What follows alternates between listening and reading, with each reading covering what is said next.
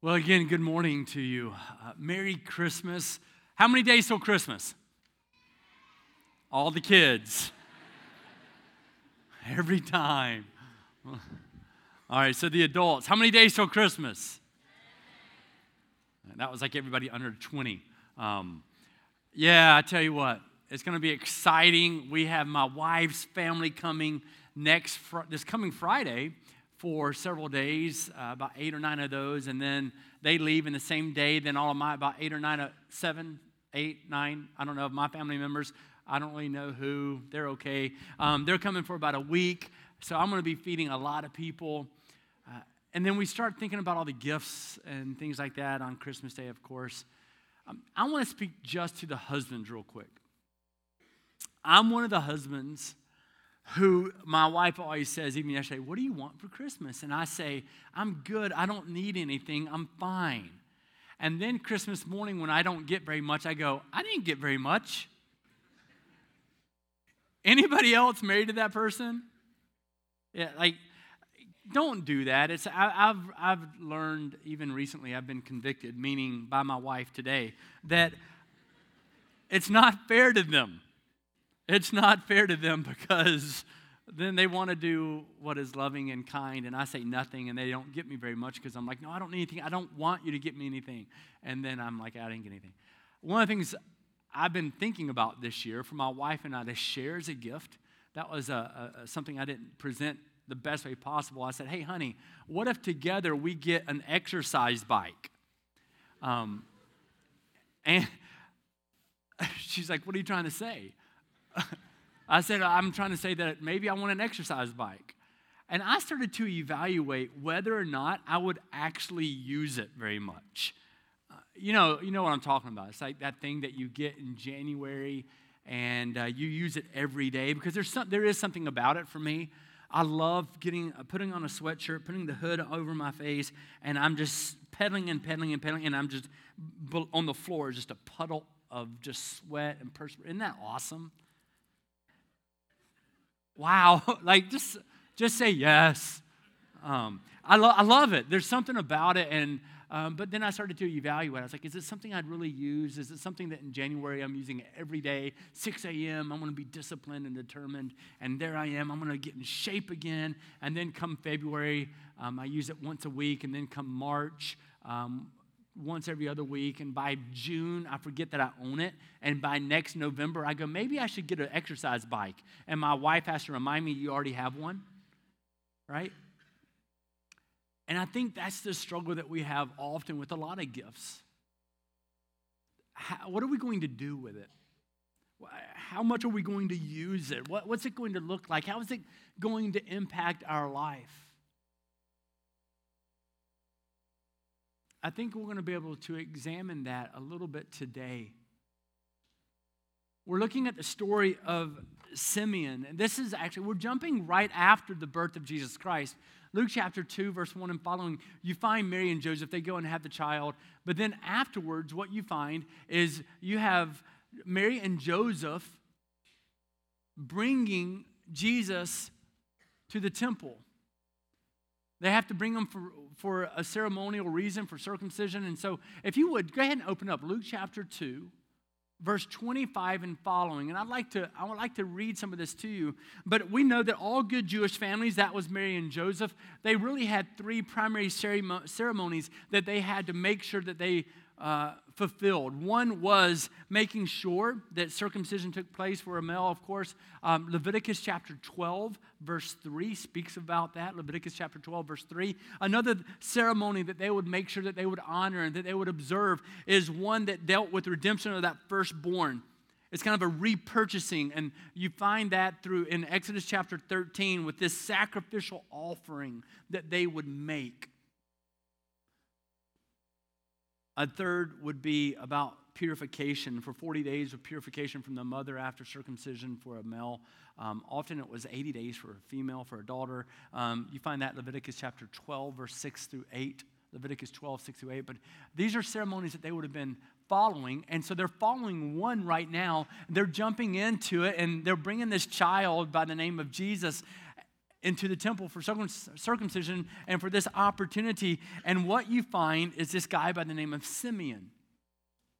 I want to tell you a little bit about Simeon before we even jump into it. We don't know this from Scripture, but according to some other texts that we have, um, it's believed that he was 113 years old. He was someone who was a part of a Hebrew group called the Quiet of Israel. These are people who are waiting for the Messiah to come. These are individuals who knew just in the Torah, all right, first five books of the Old Testament. Ready? Say them with me Genesis, Exodus. Perfect. Also called the Pentateuch. So we know that there's over 300 prophecies just there in the Torah of the coming of the Messiah being prophesied, being spoken about. And so he's a part of a group called the, the Quiet of Israel who's waiting for the Messiah who's been prophesied about to come. This old guy who's coming into the temple every single day, waiting and waiting for the Messiah. And so this is what unfolds. Luke chapter 2, 25 and following. There was a man in, there was a man in Jerusalem whose name was Simeon. And this man was righteous and devout, waiting for the consolation of Israel, and the Holy Spirit was upon him. And it had been revealed to him by the Holy Spirit that he would not see death before he had seen the Lord's Christ. And he came in the Spirit into the temple. And when the parents brought in the child Jesus to do for him according to the custom of the law, he took him up in his arms and blessed God. Luke chapter 2, 25 through 28a. So we learn a lot about Simeon very quickly. One, we know that he was a devout man, we know that he was righteous. He was one pursuing God, right? desiring to be obedient to God. Isn't that what it means to be righteous, to be devout? Someone who is dedicated to God and to the teachings that were before him, to staying true to them and, and living those out in his life. And here he is, part of that religious group called the Quiet of Israel, who is now waiting on the Messiah, who knew Scripture, who knew the Word, and he is there. And you can just think about Mary and Joseph. All of a sudden, they're walking into the temple courts. The Holy Spirit then speaks to Simeon and says, Guess what? This is the one. You've been waiting on him. This is the one. You think about the energy, you think about the excitement that would come within him because he's been preparing for this day with, with excitement, with anticipation of what is to come. I told you before, my, you know, my family's going to be coming, my, my wife's side and then mine, uh, this next couple of weeks. It's going to be a lot of fun to have them around. And um, I tell you, when people come to your house, you start to prepare, don't you? Isn't that what you do? You, you get ready all day the day before. My kids will be cleaning. They're in here now. You are going to be cleaning like crazy. I'm going to be busy at work. Um, and it's called good parenting. I'm teaching them discipline. Um, and so we've got to get ready, and that's what you do. And that's how we are with anybody who comes to our house. We want to know if we can because we've got to make sure everything is clean and put away. Um, you know, if we ever have a cleaner come, my wife's the one who cleans for the cleaner. I'm like, why are you cleaning? Uh, uh, anybody, right? Um, and that's what we do. Someone's coming, and we want to get ready. And so all of a sudden, here's this guy, Simeon, and the, the, the chosen one, the prophesied one, is coming into the temple, and you know that he has been waiting for this. And right away, he acknowledges him. It's the very first thing we find with Simeon. We learn about him, but we find very quickly, you know what Simeon did? Is he acknowledged hope. Do you acknowledge hope? The hope that is Jesus because it's far more than what I think we've made it. Do we acknowledge hope? Do we do something really with it? Do, are we willing to be transformed? That's what we speak about at Chapel Point to be a transformed follower of Jesus. Well, if you're a transformed follower of Jesus, that means you acknowledge, you receive the hope that God has ushered into the world in the form of a baby by the name of Jesus Christ. What does acknowledging hope mean to you? It tells us, verse 28, it says, He took him up in his arms and he blessed God and said, Lord, now you're letting your servant depart in peace according to your word. Right now, and leave the scripture up there if you would, but he's jumping back. He's going into Isaiah, okay? And so here he is. Lord, now you are letting your servant depart in peace according to your word. For my eyes have seen your salvation that you have prepared in the presence of all peoples, a light for revelation to the Gentiles, and for glory to your people, Israel. Right away, verse 28, he's acknowledging this hope and he begins to bless the Lord. To praise God is another way to think about it. He acknowledges hope, and because he acknowledges that this is the one, he began to praise God, to bless God. You're going, I know that sometimes for us today, we go, man, bless the Lord. We need to bless the Lord. Um, and for us, in the, the way that we have redefined the word to bless, it doesn't always make sense to us. But a simple way of thinking about blessing the Lord is to truly, with all that you have, with all of your heart, with all of your mind, with the depths of your soul, you want to speak well and to offer yourself to the greatness of God. You want to bless Him. I am yours. Take all of me. And so all of a sudden, Simeon is saying, Wow, it's come to fruition. This child has come, the Messiah is here, and I want to bless you, O Lord, with all that I have. And so he acknowledged hope, and so he began to praise God. Now, as all of this is happening, the father and the mother, they're, they're marveling at all that's unfolding before them. But then it jumps into verse 33 and 34, and it tells us the following. It says, His father, his mother, they marveled at what was said, and Simeon blessed them and said to Mary, his mother, Behold, this child is appointed for the fall and rising of many in Israel, and for a sign that is opposed. And a sword will pierce through your own soul also, so that thoughts from many hearts may be revealed. You want to talk about some whiplash? They walk into the temple, circumcision, here we go. We're, we're a good Jewish couple. We're going to do what we need to do. And Simeon comes and takes his child because here's Holy Spirit speaking into his life, saying, This is the one. He's excited. He can't believe he's now there at the age of 113 holding this child. And then later on, he looks at Mary, the mother of Jesus, and says, By the way, um, this child is going to, to cause the fall and the rise of many.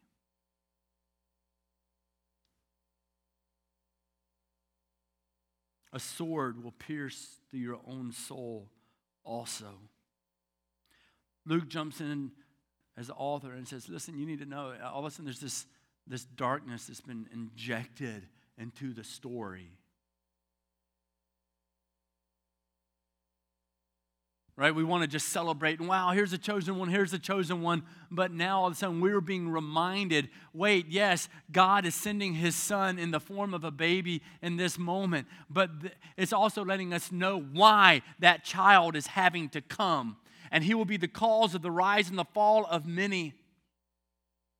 Many people will not believe in Jesus Christ. From the beginning, it has been stated Many people, maybe even in this room, you, you may say, hey, you acknowledge Jesus as something, but not truly the author and the perfecter of life, not the savior of your life.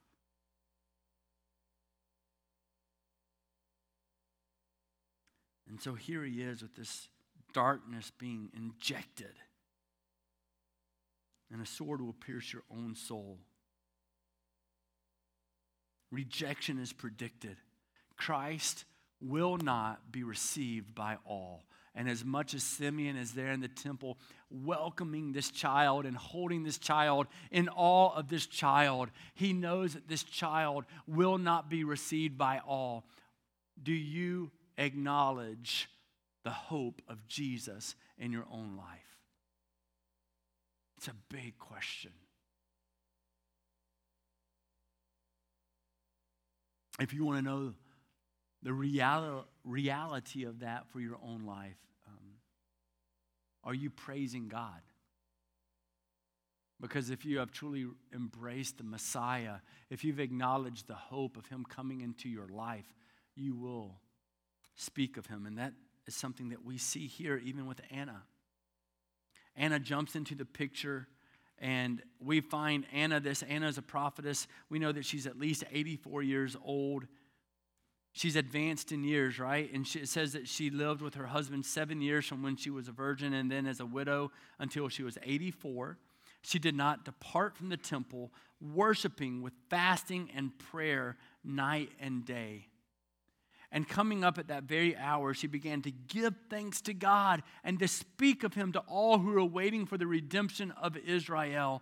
This is what's happening. You have Simeon and you have Anna. Here's Anna, one of the few prophetesses that we find in Scripture. And here she comes into the picture within the temple, and she's been waiting day and night. She too acknowledges the hope that she is now looking at and she begins to worship and to praise God. And then it says that she begins to share, to speak of Him to everyone else. One of the ways that you know if you've acknowledged the hope of Jesus Christ is if you are sharing faithfully that of Jesus Christ. Are you speaking of Him? Here's another way to speak about it, to talk about it, is I, I know that we love to romanticize Christmas and everything that it's about, and with all the traditions, it's a lot of fun. I get it. We do it as well as a family. But sometimes I, I think that we, we look at the baby and we put him in this little nativity scene, this manger, and we go, okay, well, that's cute and that's nice, and isn't it pleasant? But here's what we need to maybe possibly do we need to take Jesus out of the manger. And we want to leave them in there because then it's nice, it's predictable, we know what's to come. And if we leave them in the manger, that means we can leave them there until next December 1st or the day after Thanksgiving, and then we can kind of bring them back out and put the nativity back up, and we can feel good about it. And what we find here with Simeon and Anna is they didn't they didn't just say, "Oh, this is a cute baby." They knew why this baby came. He would call the he would cause the rise and fall of many, and what they did is they said, "You got to take them out of the nativity." He's more than that child. Yes, he was an infant. Yes, he was human, but he was also full in his deity. He was also perfect, and he would cause the rise and fall of many, but he would also usher in hope and repentance and renewal for anybody who calls on his name. That's what was happening. Uh, here's what I, I think I, my challenge would be for us today is um, I think sometimes we struggle to take Jesus out of the manger. Uh, here's another way to say it. I've got some friends, they're going to bring something out for me this morning. And I want to make sure that you see this. Um, because when you acknowledge hope, it means something different to us. Um, thank you. Very kind, very kind. Um, these are some of my clothes here. Um, oh, yeah, this is awesome. Hey, I'll just take it all. Thank you so much. Um, and so, what we have done often in life is we've said, you know what? Oh, nice blanket here. Um, we look at Jesus Christ, guitar case that doesn't ever get opened in my house. Um, and we take Jesus and we think, man, this is an amazing gift. Isn't it cool to think about what this little child has done in our life as God has brought him forth? And we acknowledge that hope. Isn't this, isn't this cool? Isn't this amazing? But then over time, what happens is that we take that very thing that we thought we wanted for Christmas and it ends up in the back of your bedroom or maybe even in the above your garage or maybe in your room that you never walk into. And in time, it begins to serve a different purpose. Does anybody resonate with this?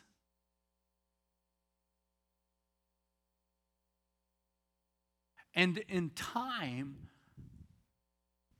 it's hard for people to even see if he's there. What is that? And then they, you start to go, well, I'm not sure. See, I think this is what we've done to Jesus in our life. We said, yeah, that's a great idea. It's a great thought. But in time, we just kind of set them to the back, and, and other things start to weigh that down. They start to crowd them out. Some of us have taken, the, the, this represents so many different things to so many of us. Maybe it's anger. You've been blaming God for the last 27 years for something that happened in your life that wasn't God's fault. It's called the fall, it's called sin. Sin exists in life. And, and if you don't want any free will or choice at all, you can then, I guess, get angry at God, but that's not much love. And so we just start heaping anger on God and we start heaping bitterness on God and we start heaping all types of resentment on God and bad relationships and relationships that didn't work out very well. And so we just keep going, and before we know it, there's not even much Jesus left, but yet we are living our life.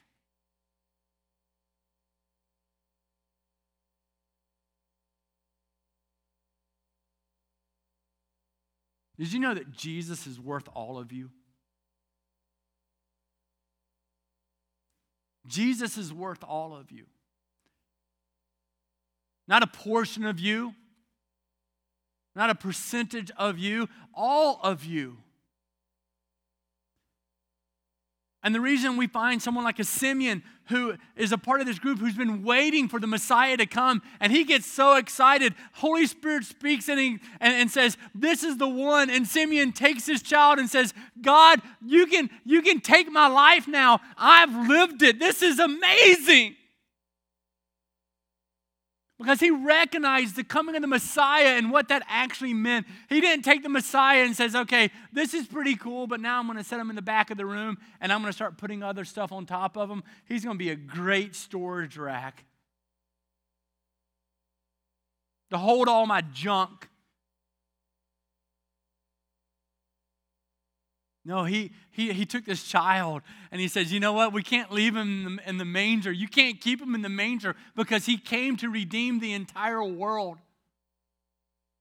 You can't do that to him. And so he, he embraced him so much in his own life with transformation. He says, My life is now complete. It is now full. You can take my life, Lord. It doesn't matter. He calls it out for everybody to hear. Lord, now you are letting your servant depart in peace. I'm good.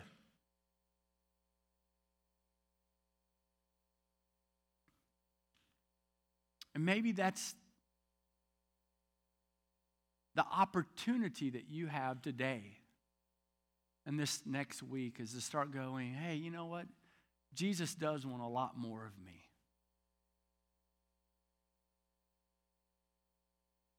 But for you to really understand all that God is and all that He's done through His Son Jesus, maybe you need to start removing some stuff that you've thrown on top of God and you go a relationship that failed and you get rid of that or maybe even over here it's it's just bitterness and resentfulness towards someone who wronged you. Or maybe it's everything that you actually all the idols that you have in your life that you're holding on to so tight. And if you don't have all those things in order there's no way that you think god is good. Or maybe you think it's family and you're dreading the fact that you have family coming because you know it's going to lead to an argument. You know it's going to lead to a fight. And so you've thrown that on God too. And you need to be able to remove that. Or maybe there's other things as well, and you just have to remove all these things so that all of a sudden, once again, you can say, you know what? Jesus is in my life. And then you're even going to say, you know what? I need to use him for more than a clothes rack.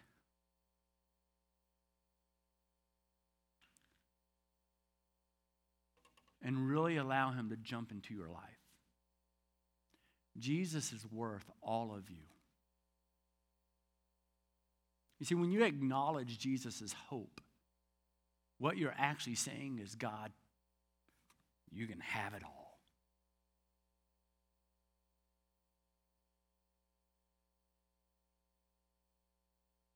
will you fully acknowledge that Jesus Christ is the hope of the world?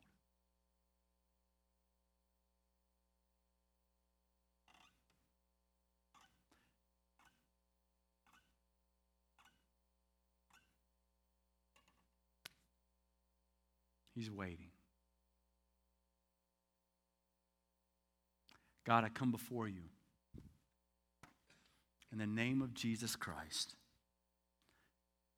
And I give you thanks for who you are. God, I, I come before you and I acknowledge that you are the hope of the world. And so, as a result of that, I praise you and I worship you.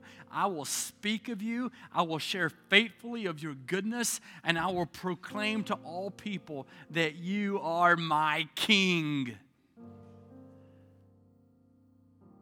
And I will not keep you in the nativity because you are greater than even that. You were born as a baby, but grew into a man, fully God, and you offered and sacrificed your entire life for us. And so, Lord, I will not keep you in the manger. I will let you come out, and I will put you first and foremost in my life. Have your way with me, have your way with this church. God, I pray for my friends. Who need to acknowledge that they've shoved you to the back of the room and put a lot of stuff on top of you.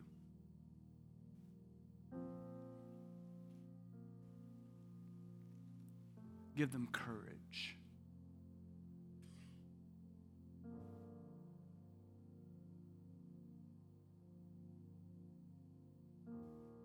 God, heal broken marriages.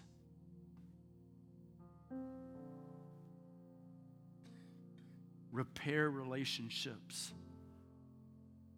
that, according to the world, are gloom, but according to you, can find new life.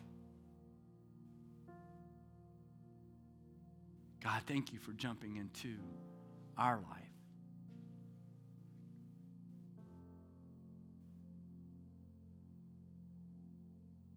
We breathe you in, God, give you thanks for your goodness.